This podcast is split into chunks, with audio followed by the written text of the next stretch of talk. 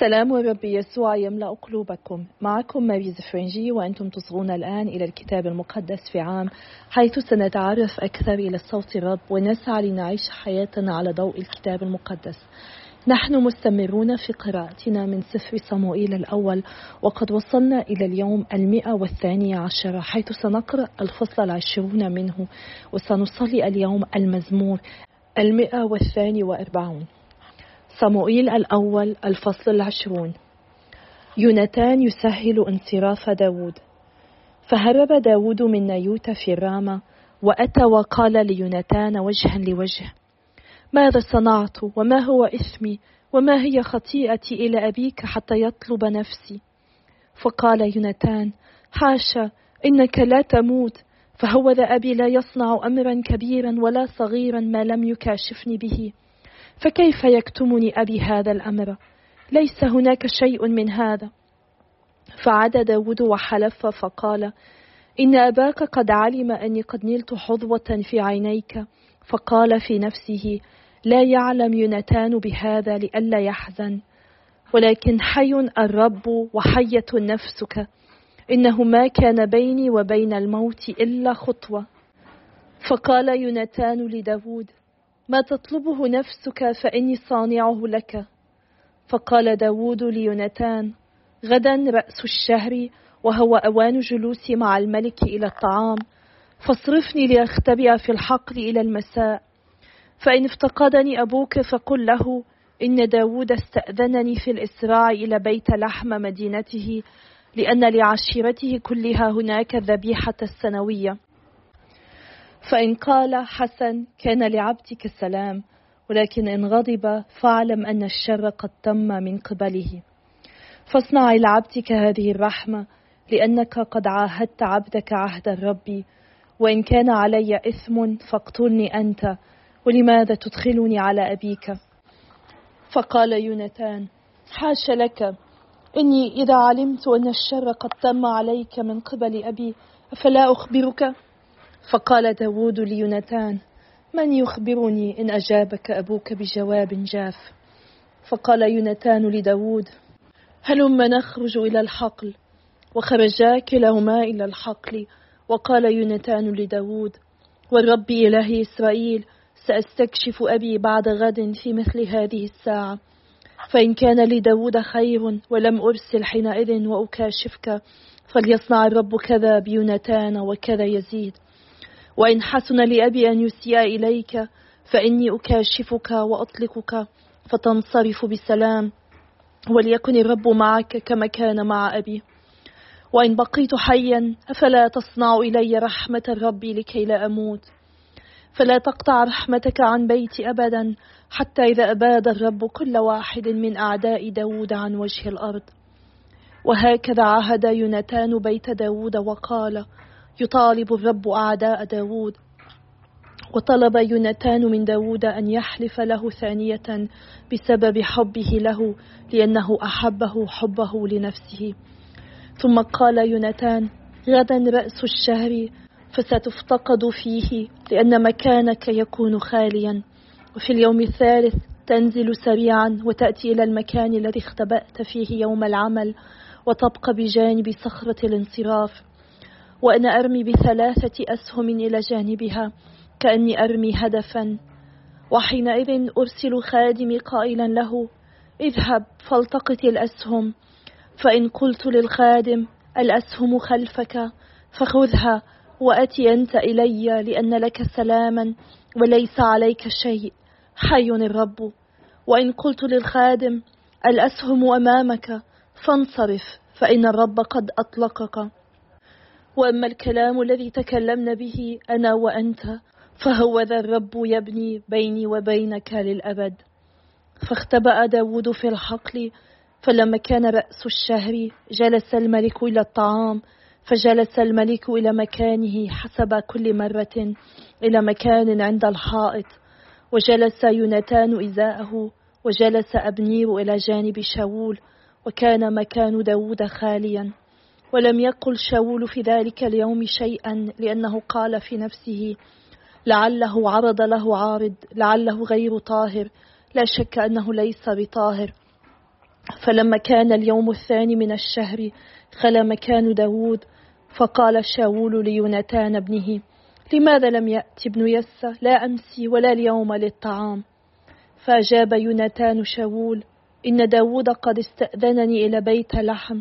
وقال أطلقني لأن لعشيرتنا كلها ذبيحة في المدينة وإن أخي قد أمرني بذلك والآن إن نلت حظوة في عينيك دعني أذهب فأرى إخوتي ولذلك لم يحضر مائدة الملك.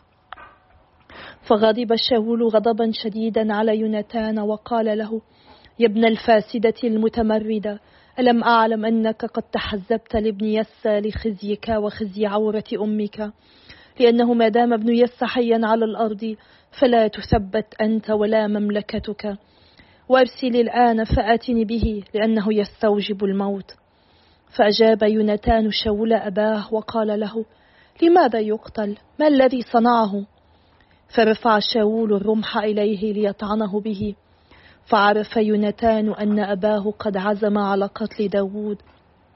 فقام يونتان عن المائدة غاضبا غضبا شديدا ولم يأكل طعاما في اليوم الثاني من الشهر من حزنه على داود لأن أباه قد أخزاه.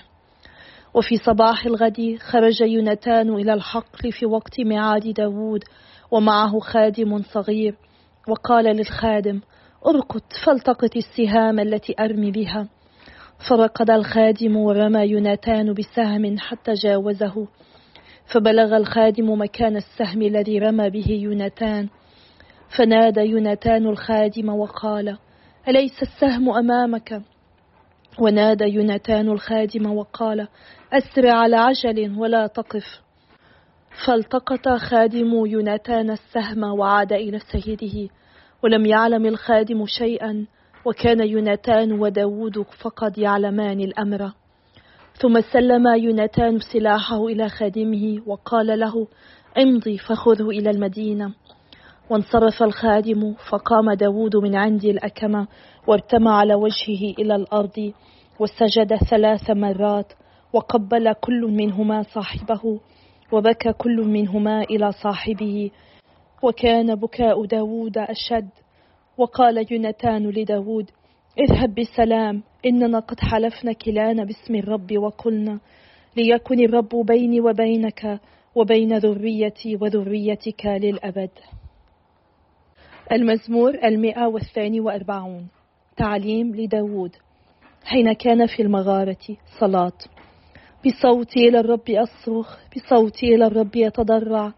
أسكب أمامه شكواي وأكشف أمامه عن ضيقي.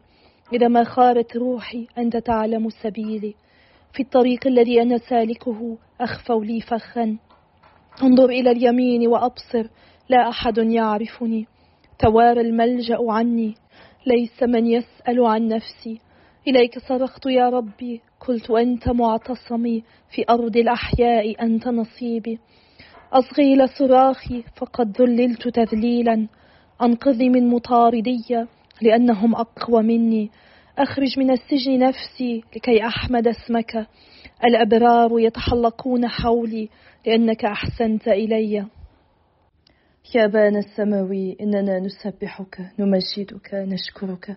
نشكرك من أجل كلمتك. نشكرك على هبة الصداقة يا رب نحن نرى صداقة حقيقية بين يوناثان وداود. نشكرك من أجل كل هذه الصداقات الفاضلة. نشكرك من أجل كل الأشخاص الذين وضعتهم في حياتنا. الذين كانوا مخلصين لنا. الذين أعتنوا بنا. الذين حمونا. والذين فعلوا كل ما بوسعهم لخيرنا. يا رب في هذه اللحظة أننا نصلي من أجل كل واحد منهم. من أجل كل شخص أحبنا.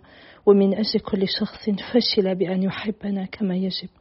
نرفعهم إليك الآن يا رب. ونصلي الآن يا رب من أجل كل شخص وحيد من أجل كل إنسان يشعر بالعزلة أجل كل إنسان يطوق ليكون عنده صداقة مثل صداقة يوناثان وداود وليس له هذه الصداقة. نصلي من أجلهم ونصلي لكي يختبر جميعنا هذه الصداقة معك أنت يا رب. أنت الذي دعوتنا أحبائك أنت الذي دعوتنا أصدقائك أنت الذي جئت على هذه الأرض. حتى يكون لنا فرصة لأن نبني علاقة شخصية معك. أعطنا يا رب أن ننمو في هذه العلاقة كل يوم. نصلي من أجل كل شخص لا يدرك أنك تدعوه لهذه العلاقة الشخصية معه حتى يفتح قلبه لك. نصلي من أجل كل شخص يسير مسيرته على هذه الأرض وحيدا. يشعر بأنه ليس محبوبا وليس معروفا. من خلال صلواتنا يا رب أعطهم أن يدركوا أنهم محبوبون ومعروفون من قبلك. وأعطنا أن نصلي من أجلهم دائما لأنهم إخوتنا يا رب. ونرفع بصلاتنا الآن كل من يصغي إلى تسجيلات الكتاب المقدس في عام حتى يشعروا بحبك يا رب من خلالها وتنمو علاقتهم معك. باسم الرب يسوع نصلي آمين. باسم الآب والابن والروح القدس الإله الواحد آمين. في قراءتنا اليوم نستمر بالسماع عن صداقة يوناثان وداود ويوضح الكتاب المقدس أن داود ويوناثان أحبا بعضهما البعض حبا لم يكن فيه خللا. هو محبة صداقة حقيقية. في عالمنا الحالي في القرن الحادي والعشرين قد نعتقد أن الرجلين يوصفان بأنهما يحبان بعضهما البعض على أنه أمر خطأ أمر غريب. لذلك من المهم جدا أن نفهم معنى هذا الحب. وهذا الأمر قد تطرقنا إليه في اليوم المئة وخمسة بطريقة موجزة حين تحدثنا عن سؤال الرب يسوع تحبني ثلاث مرات؟ الذي لم يكن يستعمل فيه الرب نفس الكلمة. سي اس لويس الذي هو كاتب بريطاني كتب كتابا شرح فيه أربعة أنواع الحب الذي يتكلم عنهم اليونانيون. أول حب وصفه اسمه ستورجي وهو الحب الحنون عندما يشعر الشخص بمودة تجاه شخص آخر. الجميع يشعر بهذا الحب. هناك حب آخر يقال له إيروز الذي هو حب الرغبات حب الشهوات هو حب قوي ومفيد ولكن يمكن استعماله بطريقة خطأ. هو الحب الذي يجمع الرجل والمرأة في علاقتهما الحميمة. هذا النوع من الحب ليس عليه أن يكون دائما جنسيا. هو حب الرغبة ويمكن أن تكون كبيرة أو مشوهة لأن هذا الحب ينطوي على أخذ الذات أو عطاء الذات. هناك نوع ثالث من الحب آه، يقال له فيلي المحبة هو الحب الصداقة الحقيقية الفاضل هو الحب الأخوي. وهذا الحب هو الذي جمع يوناثان وداود حب أخوي صداقة فاضلة حقيقية. وهذا النوع من الحب نادر جدا وثمين وربما قد يشعر به المرء في حياته فقط مرة أو مرتين. في هذا النوع من الحب يسعى الأصدقاء وراء شيء أكبر من أنفسهم. هم يسعون إلى علاقة فاضلة يمكن أن تدوم. بينما في حب ستورجي والإيروس هما لا يدومان كما يدوم حب الفيليو الصداقة الفاضلة هذه المحبة. وقد رأينا في سفر صموئيل هذا النوع من المحبة ينعكس في الأخوة التي نشأت بين داود ويوناثان. لقد كانا متحدان في سعيهما لإكرام إسرائيل والسعي إلى مجد الله. هما تعرفا على هذه الفضيلة في بعضهما البعض لذلك استطاعا أن يحب كل منهما الآخر ويساعد بعضهما البعض بطريقة معينة. يوناثان وداود اتحدا وأقاما صداقة فاضلة على فعل الصواب في عين الرب لأنه لديهما كان نفس الهدف إكرام الرب. في قراءتنا اليوم رأينا كيف أنهما بكيا في وداعهما. نرى حبا قد لا نفهمه تماما. ربما نحن لم نختبر هذه المحبة أبدا. إذا كنت قد اختبرت هذا النوع من المحبة أنت تعرف قوتها. إن هذه المحبة فيليا هي الأقرب إلى النوع الرابع من الحب الذي هو الأجابي المحبة الإلهية المحبة التي تفرض التضحية.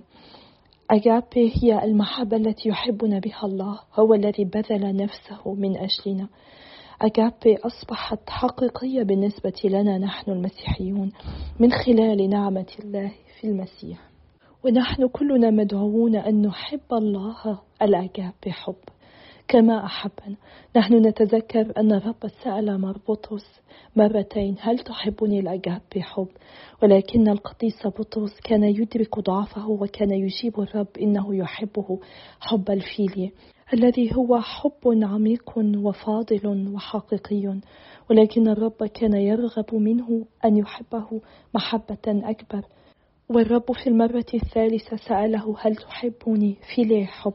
حب الفيل حب الصداقة وأجابه القديس بطرس. ونحن ندرك من سيرة حياة القديس بطرس أنه وصل في نهاية حياته لأن يحب الله الحب الكامل حب الأجابة وضحى بحياته من أجل رب يسوع. كل أنواع الحب تصل إلى الكمال في شخص رب يسوع المسيح. الذي أحبنا حبا لا حدود له حبا حتى الموت هو الذي دعانا أصدقاءه هو الذي يعطينا روحه. كم هي جميلة معاهدات الحب بين الناس بين كل زوجين أو أخين أو صديقين حيث يقدم كل منهما محبة للآخر مما يشجع على تقديم المحبة أكثر وثباتها.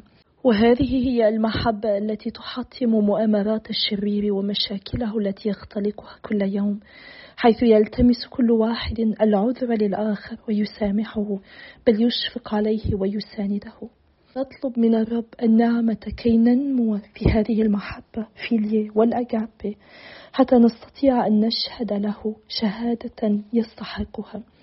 على ضوء ما قرأناه اليوم عن هذه الصداقة الحقيقية بين يوناثان وداود وما سمعناه عن أنواع الحب الأربعة. فنفكر كيف أن علاقاتنا ببعضنا البعض ترتبط بهذه الأنواع الأربعة من الحب. ولنسعى إلى أن ننمو في حبنا تجاه الرب الأجابة هذا الحب الإلهي الذي أحبنا به. ولنطلب النعمة لنحب الرب كما هو يحبنا. ولنتذكر أن الرب يدعونا لنكون على علاقة شخصية معه. هو يريد صداقتنا. هو دعانا أحباءه. هو دعانا أصدقاءه. لقد قرأنا كلماته في إنجيل القديس يوحنا الفصل الخامس عشر الآية الخامسة عشر. لقد دعوتكم أحبائي. لقد دعوتكم أصدقائي. فلنسعى لأن ننمو بهذه الصداقة معه ولنصلي من أجل بعضنا البعض لكي نتعمق في علاقاتنا الشخصية مع الرب ولنثابر في هذه المسيرة. مهما طالت هذه المسيرة إنها مسيرة إلى الأبد مع الرب يسوع. وأنا أتشكر الجميع على صلواتكم وتشجيعاتكم وكونوا على ثقة أني أحملكم في صلاتي كل يوم. وأنا أعتذر عن صوت التسجيلات لأنني أمر بأزمة صحية. وإلى اللقاء غدا إن شاء الله يوم آخر.